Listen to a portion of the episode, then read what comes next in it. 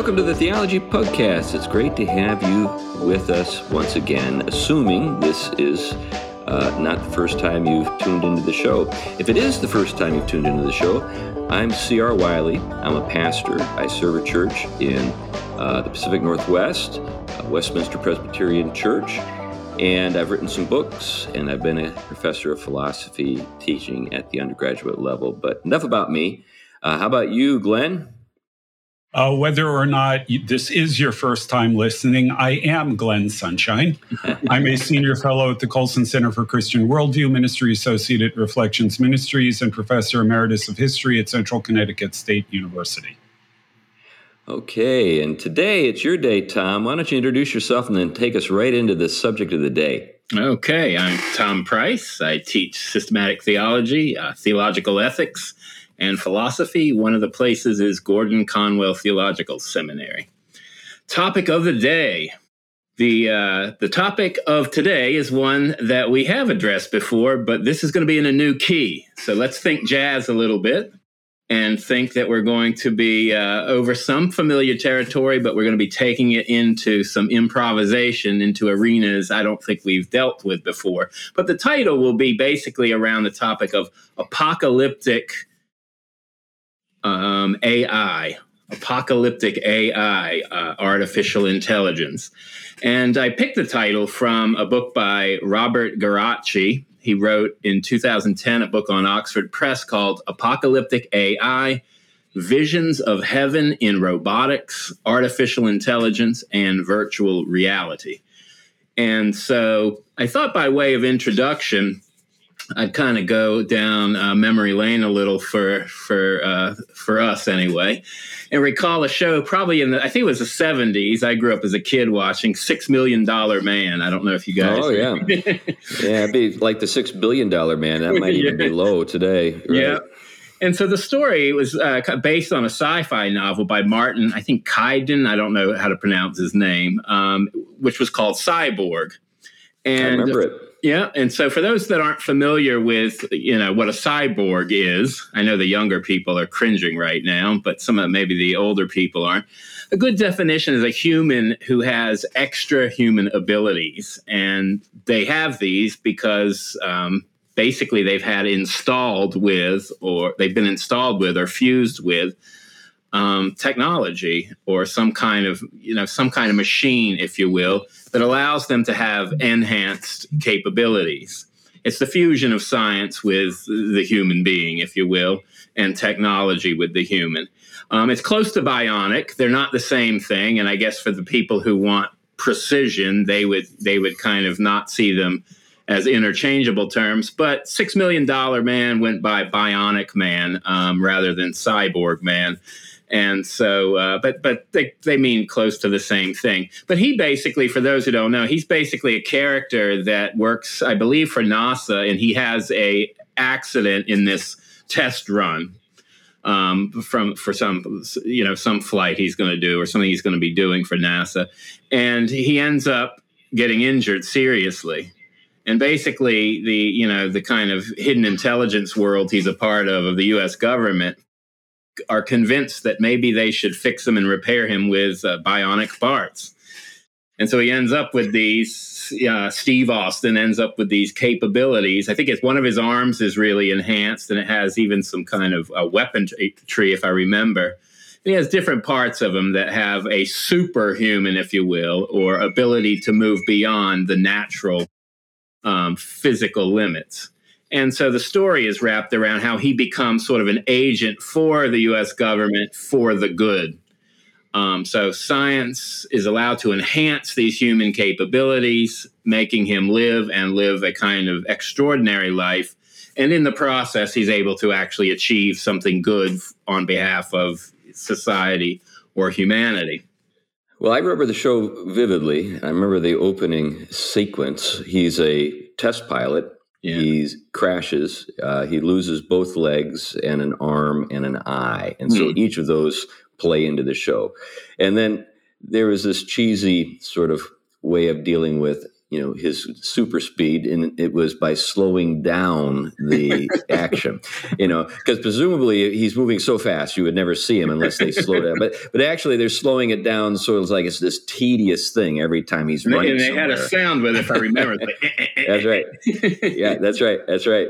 Yeah that's exactly right. I, I do remember one episode where they actually show him going at his actual speed really? presumably yeah, and he's in. There are a couple of people sitting on a porch, you know, down south, and he's he flashes by in this field, and they're all just, "What was that?"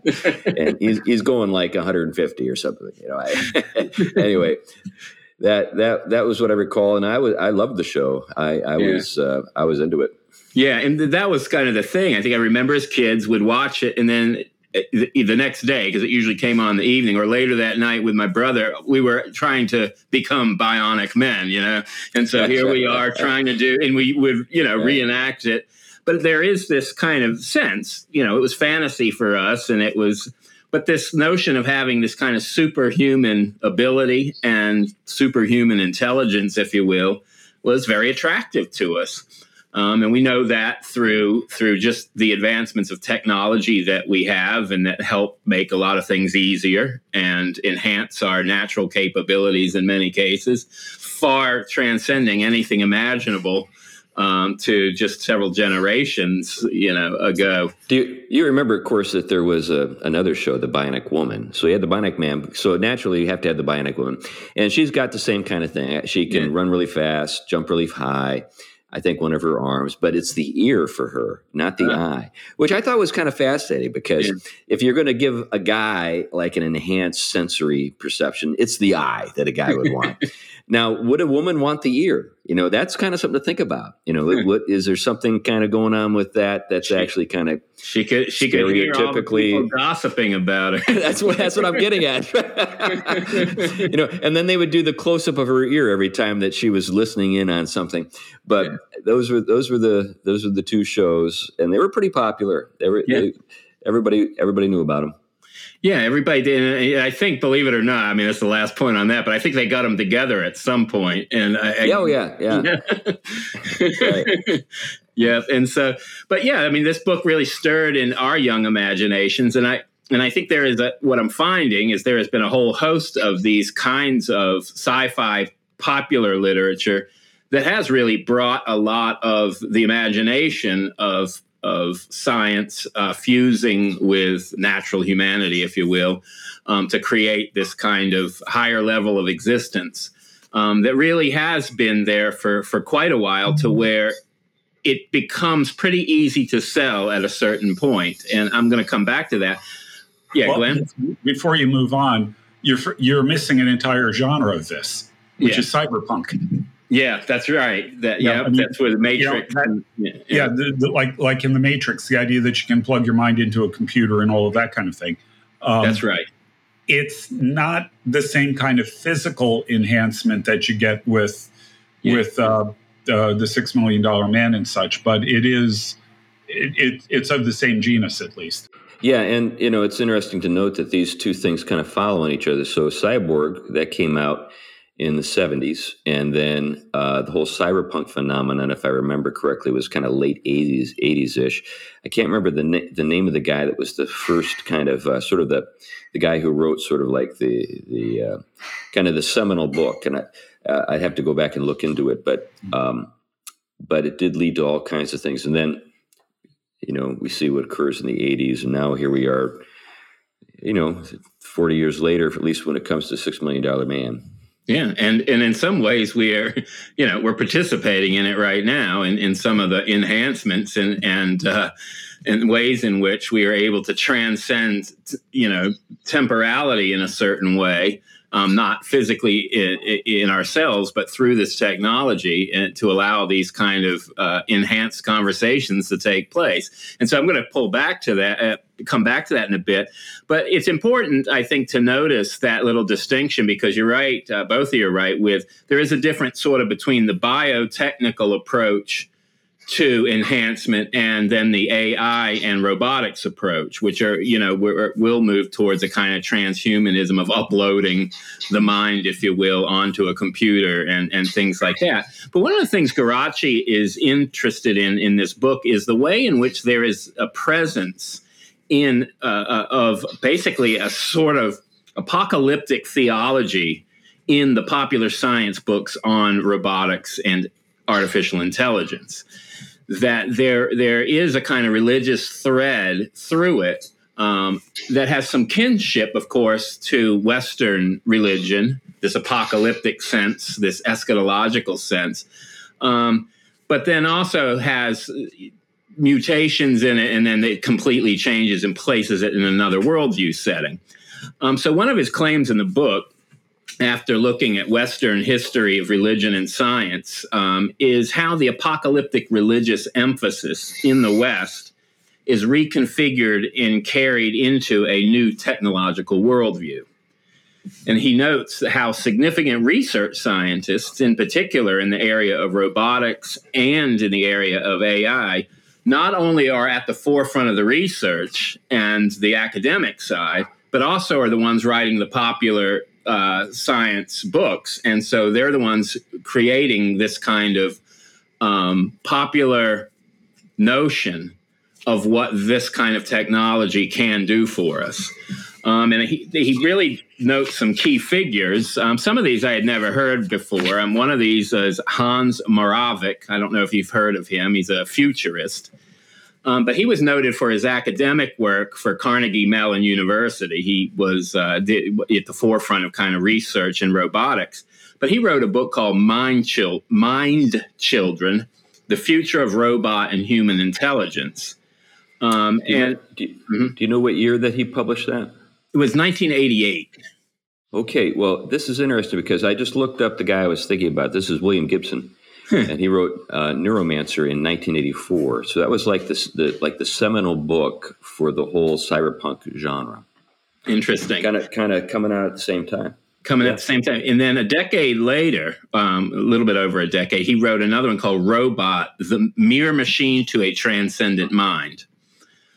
Um, and there were several key points that were emphasized by this work. Um, it, these will sound familiar for, from our show on transhumanism. Um, one is that human minds, if they can be transferred to computers, will provide a superior, faster intelligence, if not a virtual immortality. Um, this has been going around a while. I think you. I think we talked about before the uh, book some years back by a.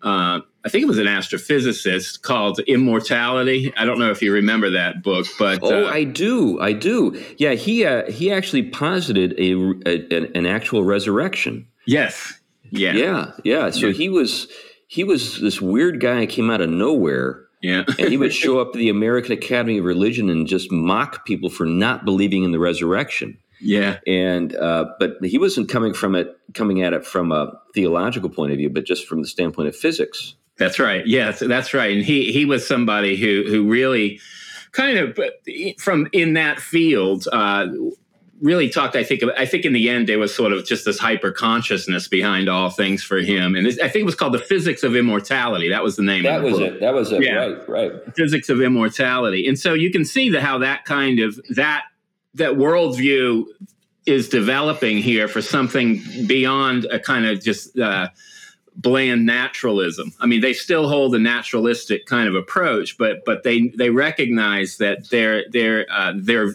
the former views of of physicalism uh, are not deep enough for what they're they're after or what they're finding. I think in science, um, but the other yeah. emphasis. The other emphasis is that the human will eventually form a community mind in cyberspace and will bring other animal life forms into it. So you're starting to see this imagination open up to move from this world into the cyber world in which all the things that are here can actually be brought into this cyber paradise, if you will. And then the human will event, uh, this, well, there will be a super consciousness. And this will be a synthesis not only of human consciousness, but terrestrial and extraterrestrial life. And it will be continuously improving and expanding, kind of like the way consciousness evolves, if you will and it has a mission to it to convert non-life into consciousness, into mind. Um, but another way in which this is talked about, and this will tie to like some of the things we talked about last week, is that they really believe that the cyber world is a way, an avenue into enchantment. Um, enchantment becomes a very significant theme in their language. So rather than Weber's notion that sort of primitive societies that don't have science tend to enchant the world, right? And science comes in and disenchants it.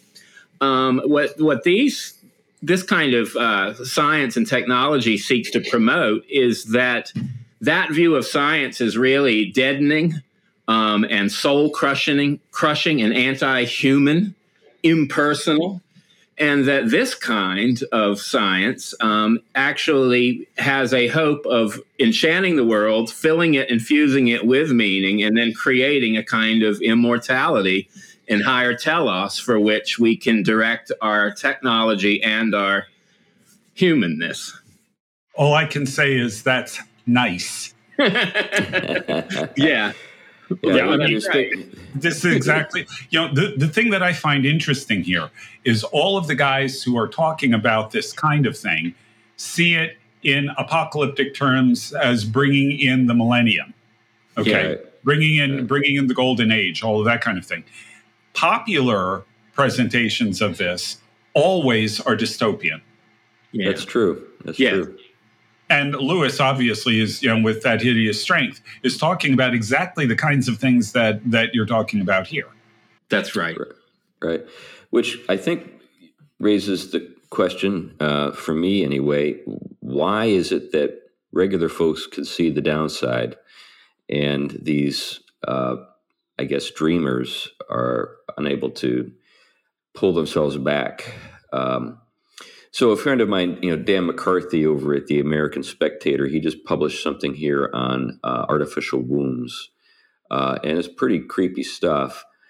Um, and you know, he's he's he's a theist. He's a believer. He's not, uh, you know, uh, stating that this is great, but at the same time, he's kind of saying this is pretty much what's coming, and we better figure out a way to prepare ourselves for it Yeah. uh, because of the sort of the the unforeseeable social implications of this. That's the thing; these guys never think about the uh, sort of the ancillary damage, the the unintended consequences. They're just so wrapped up in Yeah. whatever it is they're they're trying to do. Uh, they don't they don't seem to count any costs. Yeah, and I think what the, what it is, and this is kind of the point of uh, of the book in many ways, is is he's wanting to trace, you know, when when we're aware that things can go very badly. As a matter of fact, all the promises of science as salvation went very badly, it, um, even though there were many benefits. Um, he, he's really trying to get a hold of what what captures the kind of imagination to keep going into this stuff, and, and I think he does a healthy job of that. He starts, of course, with Western Christianity, Judeo Christianity, in many ways, and he goes back into you know the biblical apocalyptic um, promises. But he really uh, hones in on uh, Francis Bacon's work, uh, New Atlantis. I don't know, uh, you remember the details of that, where he develops basically a story of uh, you know some guys going out to do some trade uh, from I, I think Peru to China, and they end up getting a, a, a storm comes in and blows them to this island that was on none of the maps they studied and, and basically they shipwreck and eventually the people from this this uh, island come out and recognize that they're not bad guys so they invite them to the island um, and to stay a bit charitably. And they have christianity there and they can speak hebrew and greek and latin and spanish. Um, but then but the, at the center of this um, this new atlantis and atlantis is key there um, is a people who have not have through Christianity gotten to the point where they are able to have the the wisdom that Adam had before the fall, what an ancient civilization like Atlantis had before it was destroyed by sin. And so, with the redemption of Christ comes along a parallel, um, this worldly um, benefit. And that has been something that our ability to relate to creation in a way that we can start to understand it, how it works, allows us to increasingly develop tools that allow us to have the powers that we had before the fall, right? So we have these capabilities that Adam had um, to understand things, know things, have dominion over them. Um, and so we start to get this again heading towards you know our, our redemption. So not only are our souls going to be saved, but we are also going to be through our own participation um, restoring the, the earth as well through technology and yeah. dominion. So I, I think I, am interested. In, yeah, I'm, I'm interested in hearing your thoughts here, Glenn, particularly related to this sort of the historical phenomenon we're describing here. There was in the Renaissance uh, this kind of uh, antiquarianism, you know, this quest for lost knowledge, you know, ad- academic language, you know, all the all of the all of the I guess uh, conjecture concerning what was lost, say in uh, you know uh, Alexandria when the the the library burnt down. You know, there there was all of these thoughts that that was the place where a lot of these uh, marvelous uh, you know things were recorded. Uh, if we could just get those, any thoughts on that?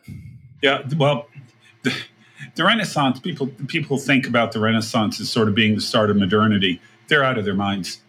The Renaissance was a profoundly backward-looking movement.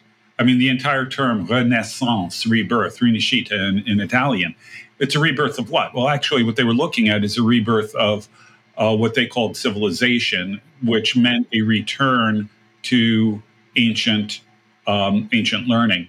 Um, one way of looking at this is: did you, did you ever wonder what the Middle Ages are in the middle of? yeah, right. Um, from the perspective of the Renaissance, there are two periods of civilization: ancient civilization and modern civilization, starting with them. And the Middle Ages was this blank space between the two.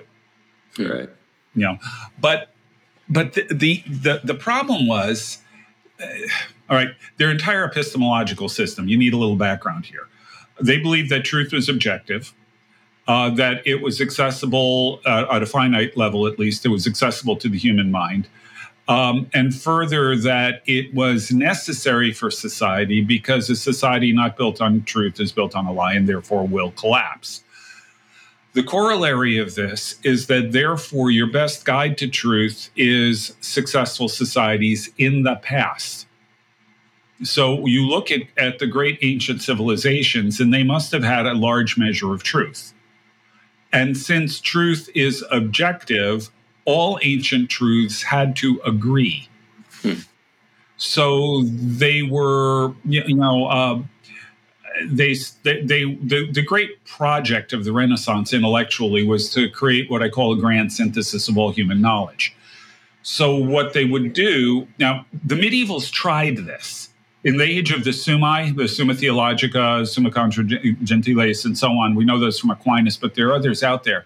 They were trying to do something similar, but the medievals realized it was impossible. It was just too big a job the Renaissance thinkers didn't read the medievals because they were a bunch of ignoramuses as far as they were concerned. Only now they're on this great quest to find ancient manuscripts that had been lost. Uh, you've got people like Pico della Mirandola, who's reading Arabic sources and the Kabbalah and all these other things, and they're trying to synthesize them into a single grand, well, synthesis. And the problem is they've got a lot more material than the medievals did, and the medievals realized it was overwhelming and couldn't be done. Hmm. Eventually, this entire project collapses under its own weight, which creates a whole host of other problems. But what you do see in the Renaissance that carries on is a growing confidence in human ability. Um, even among a Puritan like Bacon, he may have accepted uh, the doctrines of grace that there's no way he can achieve salvation, but that doesn't mean he can't come to understand and improve things in this world. Yeah. And so, among the Puritans in particular, you get a push toward a kind of postmillennialism. And that's what you're seeing in Bacon. Yeah. The, the big problem you run into, um, not nobody is in, in a position to actually start a utopian program. Yeah. the problem that you have is that whenever you have somebody who's trying to do a utopian program, they are invariably totalitarians. They cannot tolerate dissent because any dissent threatens to hinder the coming of the, the golden age.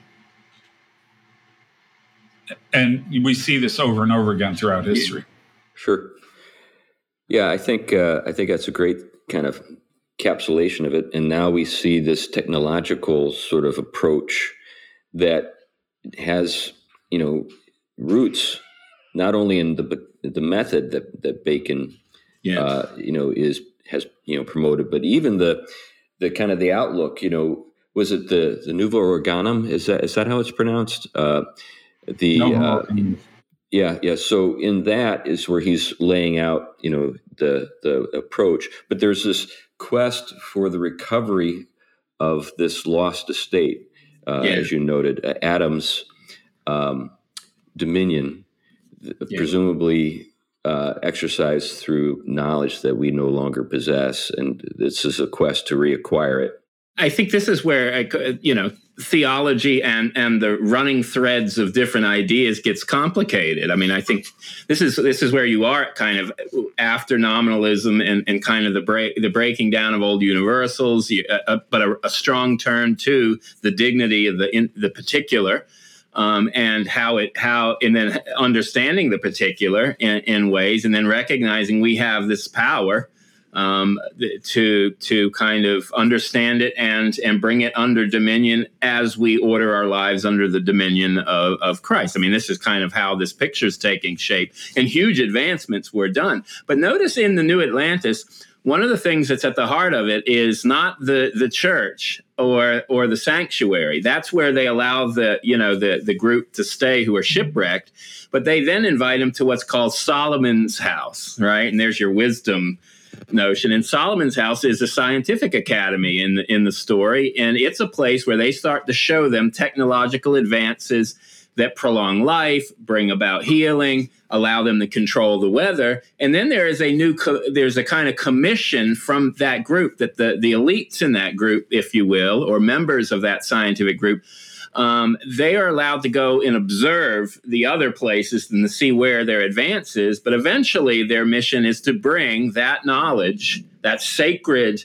science, to all these other islands and civilizations as a gift. And this is where some will see that you know your your start to kind of um, imperialism and colonization in the name of doing kind of a good thing for someone else. I saw something the other day, the same attitude um, some it had a little pic. It was on Twitter, I think. I was just kind of scrolling some of the idiocy that kind of floats through there. And there was a, there, there, was a there was a picture of a guy going on a mission trip, I guess, on an airplane, and some girl was uh, commenting, you know.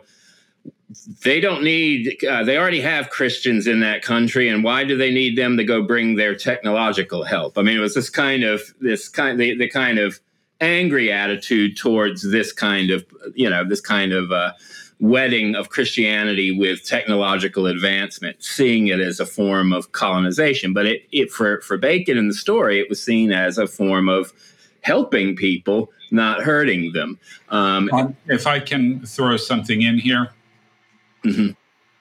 if you've ever been to one of those countries, they are very, very happy to receive whatever they can in the way of technology, medicine, um, better agricultural practices, all of those kinds of things. They are desperate for it. Yeah. Um, just a, a, quick story. My mother went to a mobile clinic in Sierra Leone when we were visiting there once. Sierra Leone is the poorest country in Africa. Hmm. And as someone who had been a nurse, she was in charge of doing malaria tests. Anybody who came in with a fever got a malaria test.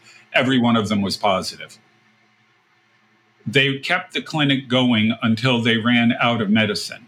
Most of the medicine that they had was Tylenol. Hmm.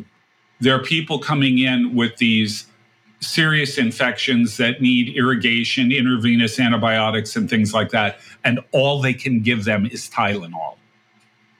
So don't talk to me about yeah. cultural imperialism by bringing the benefits of modern medicine and things like that to these countries. I'm not going to have it.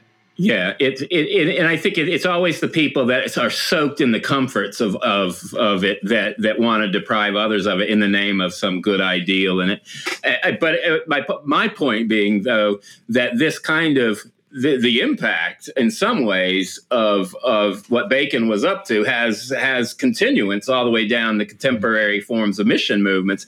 Um, again, I understand the the leg, the negative legacy that goes with some of that, but I also understand we can't throw the baby out with the bathwater and throw everything that was going on here away because what we do is we hand it to the AI apocalypse types um, and, and others. And, and I think there, there is a place of continuity between the, the fertile ground of Christianity that allowed the natural sciences to take place and our part in bringing that, that those, the, the gifts that come from that and I do think they, they, they, are related to the wisdom we have from Christianity. I, I, do not think that groundwork would have been laid for it. Again, it's usually when it hasn't been practiced in a proper ordering to the the Christian vision that you see the abuses and and the problems.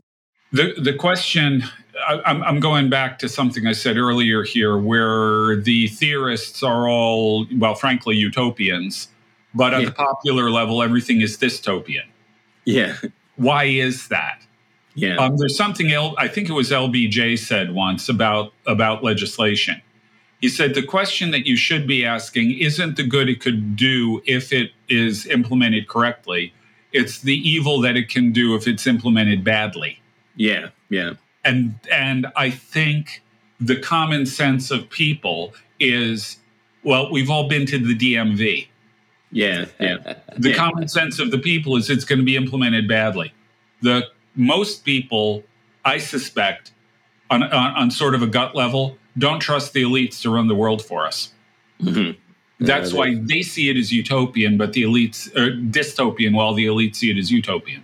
And we see what just happened in Sri Lanka. They took yeah. the advice of the World Economic Forum, and it ended up in, uh, you know, social collapse and economic collapse in a very short time.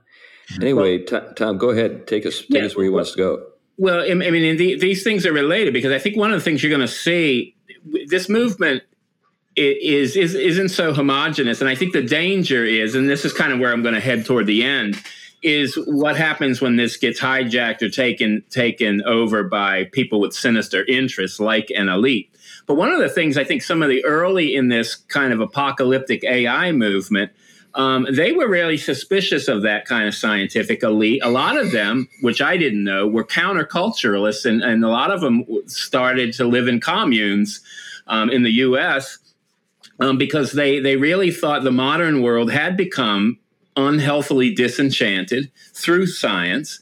They thought that the promises of science um, in this kind of in this if you could call it a secular way, it's not really a secular way, but ripped out of its theological roots and serving basically utilitarian interests was very dehumanizing. And so they went and uh, moved into kind of cult- countercultural communes. But one of the interesting things with some of these groups is they still look towards a technological solution. They were not going to return to a, a, a primitive religion. Um, so they had to look somewhere to carry out some kind of hopeful vision. Um, it wasn't good enough to just kind of farm together, you know, in their minds. Um, and so what you had is these different groups that, that developed that tied the kind of religious ideals of hope and and immortality and uh, overcoming um, a lot of the limits we have as, as creatures that cause a lot of the problems in the world with digital technology in particular. And so one of the key figures is uh, someone that went by the name Stewart Brand. And I don't know if you remember, he had a magazine uh, years ago called the Whole Earth Catalog. Oh, yeah, I remember that guy. Yeah, yeah. yeah. And so that that was a countercultural magazine, uh, and it had a huge uh, impact, I guess, in, in promoting eventually. Oh, I remember it. Yeah, I remember yeah. it. Well, that's paradoxical, as you note, because yeah. I mean, the er, sort of the early stages of that magazine were all about kind of hippie granola yeah. themes, and then it gets into the next thing you know, the internet Yeah, yeah. It starts to focus on that cyber culture. And so they were reacting against, of course, technological culture that had been mechanical and meaningless. Um, and impersonal and inhumane. And so what they did, and flying, you know, flying to the counterculture, if you will, is they eventually sought. Eh, they they they basically developed the kind of approach to technology that sought to humanize it, right? So the robot, in many ways, is is their way of humanizing technology, making it more human-like, not less human-like. So the goal is not, therefore, to dehumanize techno, you know, uh, be dehumanized by technology, but rather to humanize technology, so that in a in a way it can almost become familiar, similar um, something easier to relate to, something easily to indwell, if you will. I mean, there is this making a home here. Yeah, when you think about some of the some of the things that were done with robots in literature. You think of Asimov's laws, you know, and essentially, you know, what he's proposing is a kind of moral stricture that makes the robot more humane yeah. than the people that these robots serve. Yeah, uh, I remember there's here's a here's an interesting sort of uh, film that I maybe brings together these these themes. Do you remember Silent Running? It was a science fiction film about uh, ecological, you know, co- uh, the collapse of the ecosystem of the Earth, and they put all of these different sort of small mini ecosystems in on spacecraft and send them out into uh, you know uh, you know space orbiting the sun but intended to preserve them. But they had a they had some this one character. I think. Uh, oh, I can't remember the name of the actor, but he was kind of a counterculture guy himself, and he plays this this renegade um, scientist who's trying to preserve this the these you know small uh, domes that have these different ecosystems in them, and he's got three helpers, these little robots, Huey, Dewey, and Louie. he gives them their names, and you actually, in the course of the film, kind of fall in love with these little robots. Yeah, and, yeah. and and he loves those little robots more than the crew that he kills. He kills all the rest of the guys on the ship uh, in the interest of saving these plants and the, the flora and the fauna. Anyway. Yeah, well, I mean, you you you you see this kind of stuff in in a lot of the films and the literature. I mean, I mean, you could think of just the the, the changes that happen in the different Star uh, Star Trek series, right? I mean, you have a kind of android like I know Vulcan with with Spock, but very detached and calculate, you know, calculating. Mm-hmm unemotional. But then you have, I think, the later series, the the new Star Trek. You have uh, was what was it, Data? Data, the yeah. an, the android, right? Which, which, is supposed to try to feel a little more, and then they increasingly tried to make them as human like as could be. Um, and then you see technology now developing very human like, you know, skin and and uh, you know things that are getting you know creepily close. Um, though though soulless, you know. Um, but then you have like Star Wars, where you have these funny, personally relatable, uh, you know, robots, uh, C-3PO and uh, R2D2. You yeah. almost see them as cute little characters that yeah, you know, they're kind of like uh, Laurel and Hardy or Abbott and Costello or something like that. yeah. by the by the way, the, the star that was in Silent Running was Bruce Dern. I thought it was Bruce uh-huh. Dern, but I, I just didn't. You remember him? He was he was kind of anti-authoritarian, you know, back in the day with all the all the stuff that he was. In. But anyway, yeah, good film by the way. I, I would I, I recommend it. Uh, go ahead and watch Silent Running. Silent running, yeah. So, but it, there, there's a. Glenn, go ahead. Just a, a quick aside on on Star Wars. Could you imagine how much different it would have been if C3PO had a Brooklyn accent? As a, as a, yeah, he, he's he's definitely a, a butler type, uh, but then he would be sort of like I don't know a cab driver type if he was at the Brooklyn accent. maybe maybe more relatable. yeah. And uh, so you you you notice with this movement um, some of the old themes of of kind of of, of that there is kind of eschatological hope and that we can kind of uh, advance and but there also is a suspicion of the kind of modernist interpretation of science and practice. And so there is almost a wedding of a romanticism. I think that's where you get your idealism still.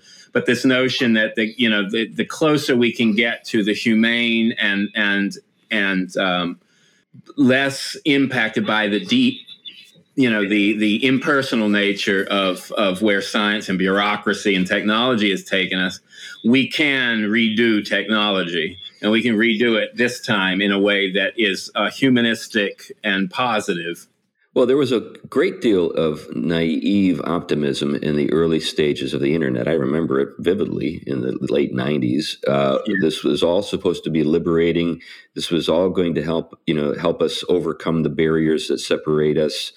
Um, there was very little, at least in the popular press or, or in terms of the promotion of the stuff, uh, any thought given to social control, like we see with like social credits now in places like China. I mean, yeah. this is a means of social control today, not liberation.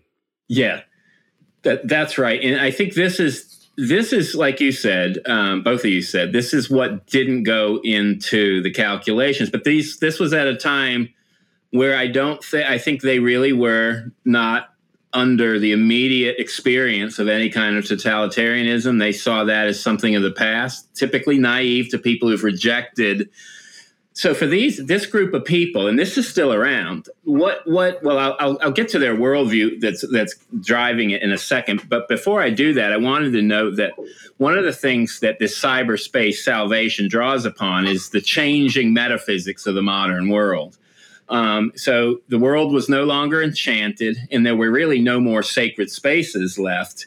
And so different writers started analyzing what is motivating the these forms of uh, scientific speculation, if you will, to move towards a virtual paradise.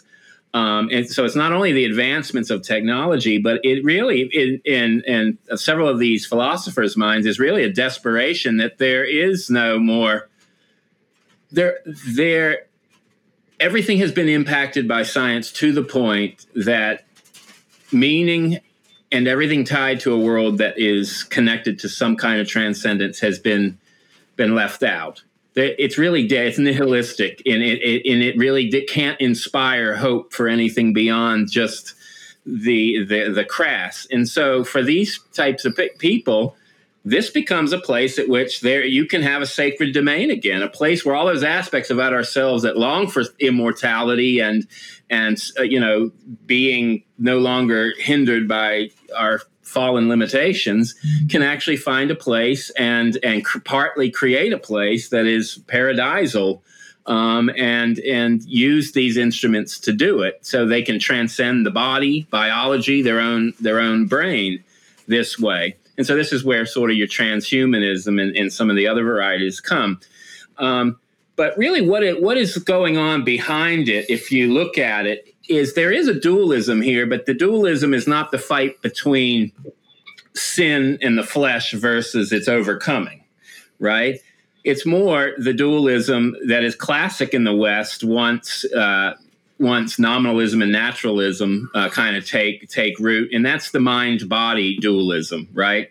That there are two different kinds of substances: the the kind of spiritual, intellectual, conscious, and the material in the bodily. And so, even though most of these figures would probably be materialists, and they would think that consciousness somehow emerges from the material, now that it has, we've entered a stage of emergence in which it, it can actually transcend its material conditions. So it can almost, in a sense, in a sense, detach, if you will, from the conditions that gave rise to it because it has emerged to such an evolutionary state. And so, what you have here, though, is they would see what is good and what is positive is everything tied to mind, machine, and virtual reality. This is where you can transcend. This is where you can be liberated and freed. And everything is bad is everything that's tied to the body, biology, and the physical world and its limits. And so death is tied to this, so they want immortality. Um, limits in knowledge is tied to this, so they want some kind of super, a place where you can actually tap into you know, endless knowledge, infinite knowledge. You almost want they want deification without Christ, right? And they want to be almost like God, um, if not God, uh, and have God likeness um, to the point of entering this virtual domain. Yeah. so, in other words, they want to be like God, knowing good and evil. yeah. Right. Right. Yeah. But yeah. you know, t- t- related to this, you know, the mind mind body dualism uh, is uh, very similar similar to the Gnostic uh, outlook, yeah. the spirit and the flesh. Yeah. Um, and I think it is characterized by all of the same problems that we yeah. see with that.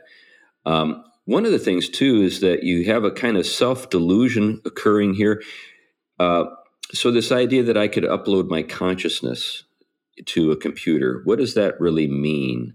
I mean, yeah. is the, are we saying that my my consciousness is a kind of substance? Yeah, uh, that literally kind of uh, travels from a machine made of meat to a machine made of silicon. I mean, is that what is that what it, it seems like? That's what they're saying, or are no, we talking no, about? No, that's not what they're saying. They're saying that our mind is a computer.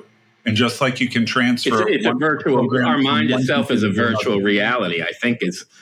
I think but, that's. But but even with that, what you're what you're actually doing when you say upload, uh, mm. you know, yeah. data, is that you're not actually uploading anything. You're reduplicating it. Yeah, so right. what you, what you have in the new in the new operating environment is not you. It's a yeah. copy of you. Yeah. So that's what I'm getting at in the sense yeah. that you never really uh, can escape this machine made of meat. Um, yeah. You might have a intellectual child like you see with Zeus and you know Athena coming out yeah. of his head, you know that kind of thing, uh, uh, or uh, you know, but that's not really you. That's that's a copy of you. Yeah. So are you really living on, or is this new thing living on that's not really you, but just a, a clone of you, sort of intellectually? Okay. Well, let let's um, let's play with this a little bit. I think that the answer would be if we can hook cyberpunk, if we can hook our minds into a computer, into the internet, and so on, our mind becomes integrated into it. And once it, well, you know, anything that's online is there forever.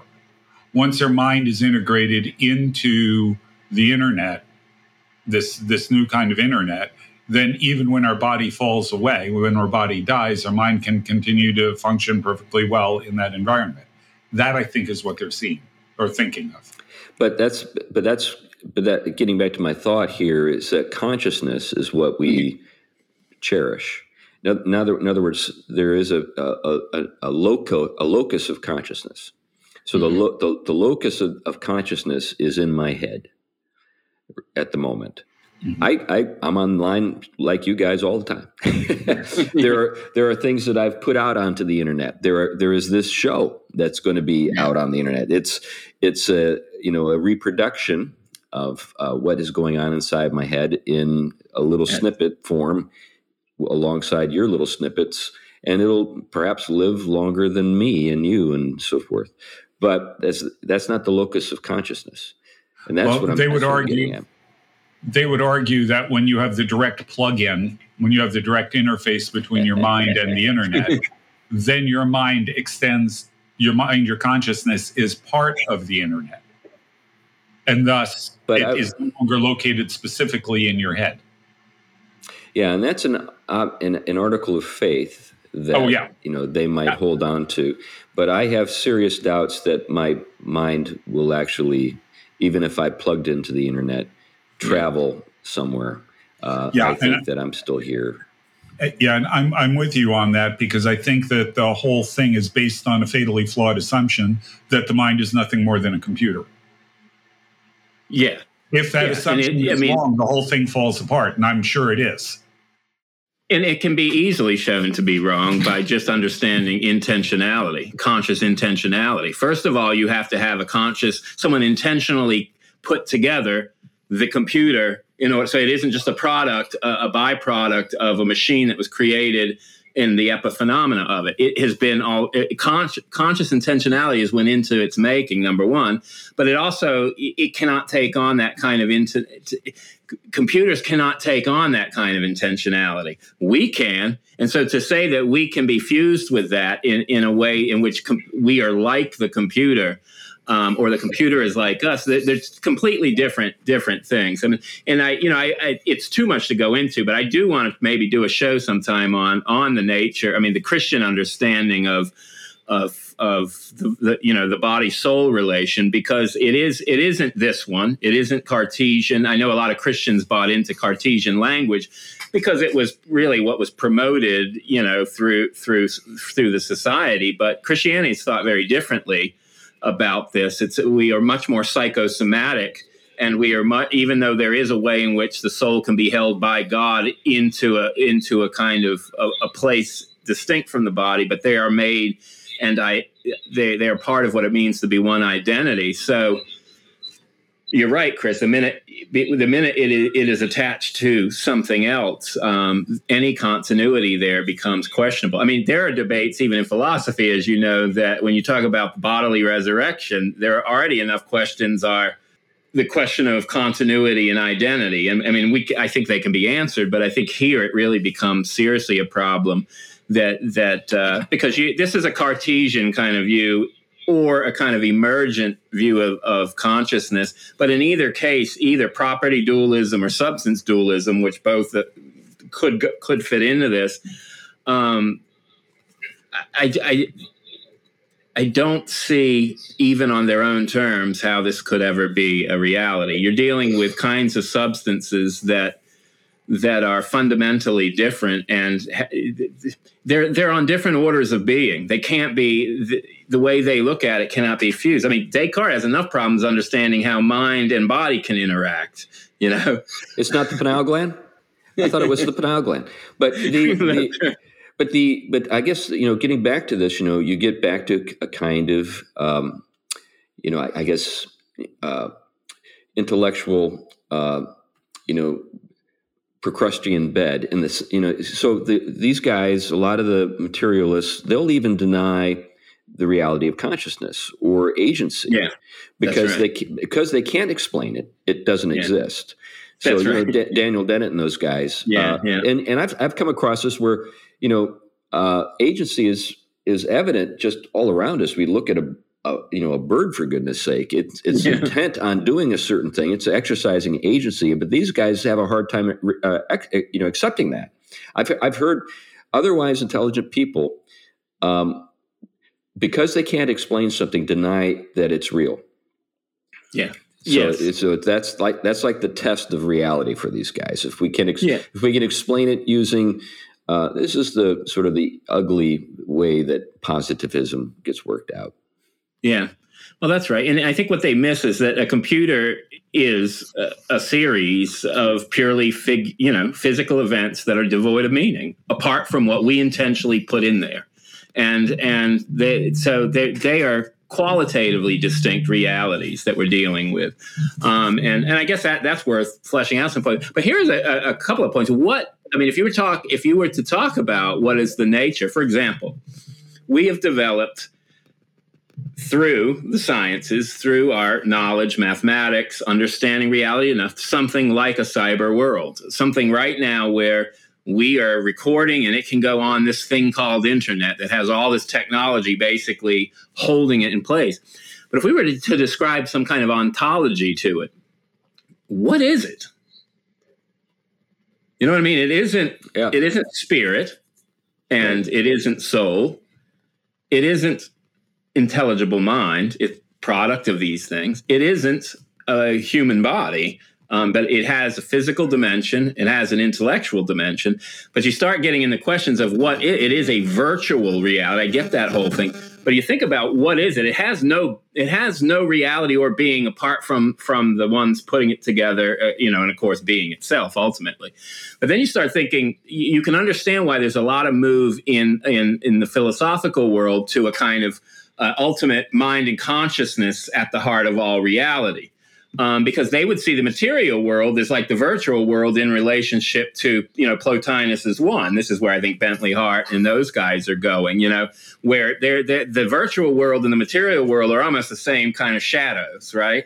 Of what what what is ultimate, and so um, it is. In, it does raise a lot of questions, though, for us as Christians to think about the nature of material and spiritual reality and how the virtual world is different from it, even though it depends on physical and and spiritual uh, reality to to yeah. Let, let me push. Let me let me let me push this out a little bit. You know, thinking about First Corinthians chapter fifteen, where Paul talks about spiritual bodies.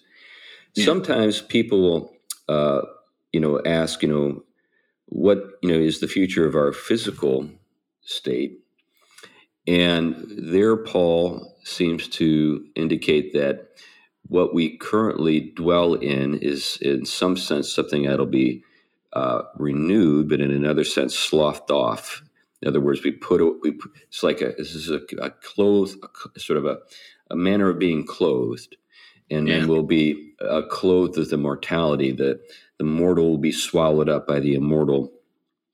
And then he makes distinctions between kinds of spiritual bodies and there, there's you know sort of uh, the glories that accompany each. I don't know if he is saying that they uh, are kind of like in greater or lesser degrees of magnificence, or just qualitatively different when he's referring to animals and their glory and that kind of thing.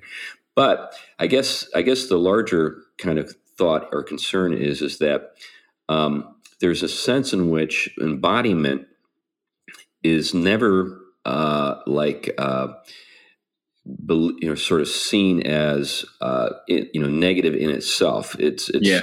there's embodiment is kind of the the fact of the matter, and the nature of our embodiment will be altered in the resurrection. Yeah, which again implies a kind of uh, co-inhering, you know, between you know what mm-hmm. we would refer to as our spirit and uh, our body. There's a kind of sense yeah. in which they're bound up with each other, uh, and really to be separate to separate the two is like a bad thing. Yeah, uh, that's right. Christian Christian. That's right, and and that's why I think, and I think that's why you really see. I mean, the issue that we, we're confronting now with say biotech right? Where biotech let, us just kind of play play this kind of um, that that technology is a sort of uh, returning to paradise just for a minute. Um, so someone could in principle say because of the fall my my subjective self and my body are out of congruence right and it is now through technology and its advancements that I can bridge that healing, that I can somehow bring a harmony by altering my physical body to somehow match who I was truly created to be, my real self. Um, and so, so you could see somebody try to use this kind of line of reasoning. I think that the secular variant of it is, is really what is being held there. Um, but this is this is all tied to what you just said. This notion that body and embodied state must somehow be the one and the part that is is bad and imprisoned and limited. And that it is this kind of this aspect of ourself that can lift itself up out of that um, rather than be connected to it the right way.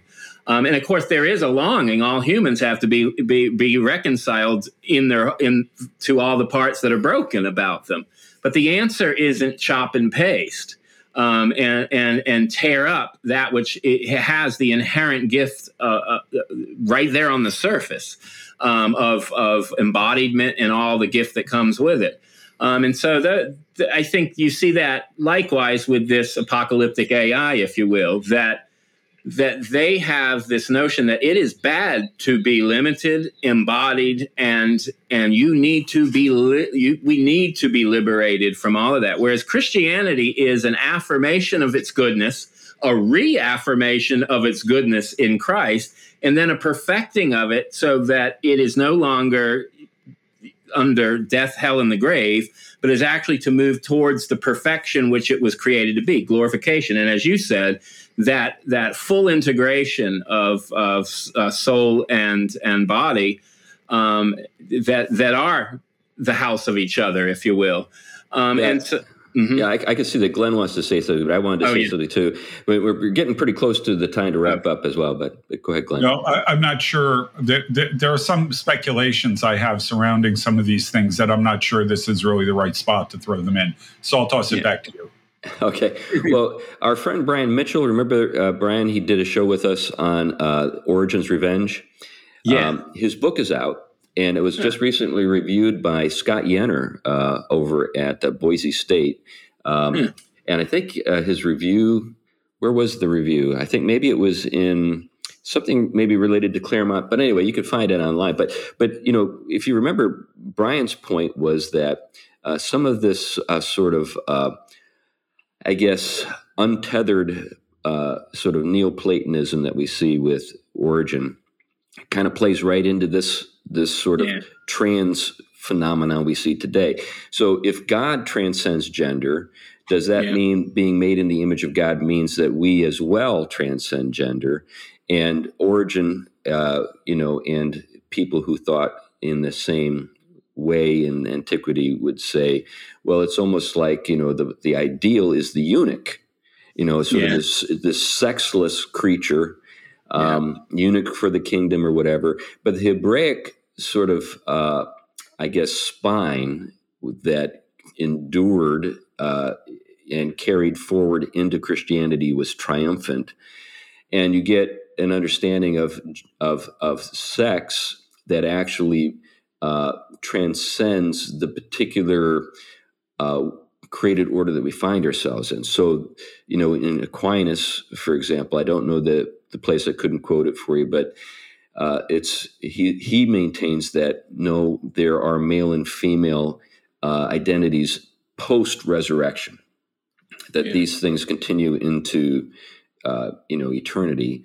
And we see a little bit of this in Lewis. You know, if you remember in Lewis in you know Perelandra, uh, there there's this episode where you know I think it's Ransom sees the the Eldil. I think that's what they're referred to, and the and the Eldil of Venus is female, and the Eldil of Mars is male, and uh, so consequently, it's something that runs deeper than you know the way we talk about lang- uh, the you know gender today. Mean you know what we imply with gender is that it's entirely socially uh, constructed yeah. in, in sort of the way people talk about it in the current moment. But there was an older understanding that mm-hmm. gender is actually metaphysical in character. Yeah. And, pre- right. and, and, it exists prior to social uh, relationships. But anyway, I can tell that I've I can tell I've got you thinking there, Glenn. And Tolkien argues the same thing about the Valar. Yeah. Um, that that male and female is part of what they are. Yeah. It's, yeah. it's embedded in, into their creation. So I mean this is Tolkien, Lewis, all these guys are getting this from a much older tradition, of course. Right, right. Yeah. Yeah. So anyway, uh, Tom, Tom, you should probably wrap things up here, and I got a few things to say at the end. Okay. Um, yeah, and, and, I don't want to go too far in this, but one one last thing is something we probably uh, you know can spend a lot more time on. But I think that turn to the dark, I, I uh, you know, is is very more likely, and we're seeing it. Um, uh, Lennox, uh, what I can't remember his first name, John Lennox at Oxford, the oh, mathematician. Yeah. He just did a book on the AI, um, and it's called, I think, 2084. I think that's the name of it.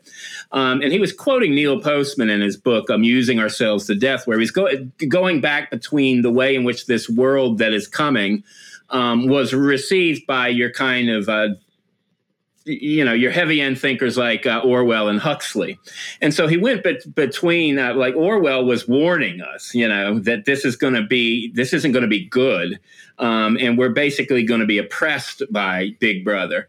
And then he flips it with Huxley was the other side. Uh, you're not even going to need Big Brother because people are going to become so in love with their oppression by this new technology that they're just going to become indifferent and because they're losing their capacities to think right um, so rather than intelligence enhancing it's it's this weakening of it then you got orwell who would talk about the way in which he feared the burning of books which we fear you know uh, oftentimes with our with our social justice zealots. Um, but Huxley was the other end, and it's why do we need to fear that? No one's reading them anyway, right? Um, technology, of course, is is just it's throwing stuff at us, but we're not able to deal with it.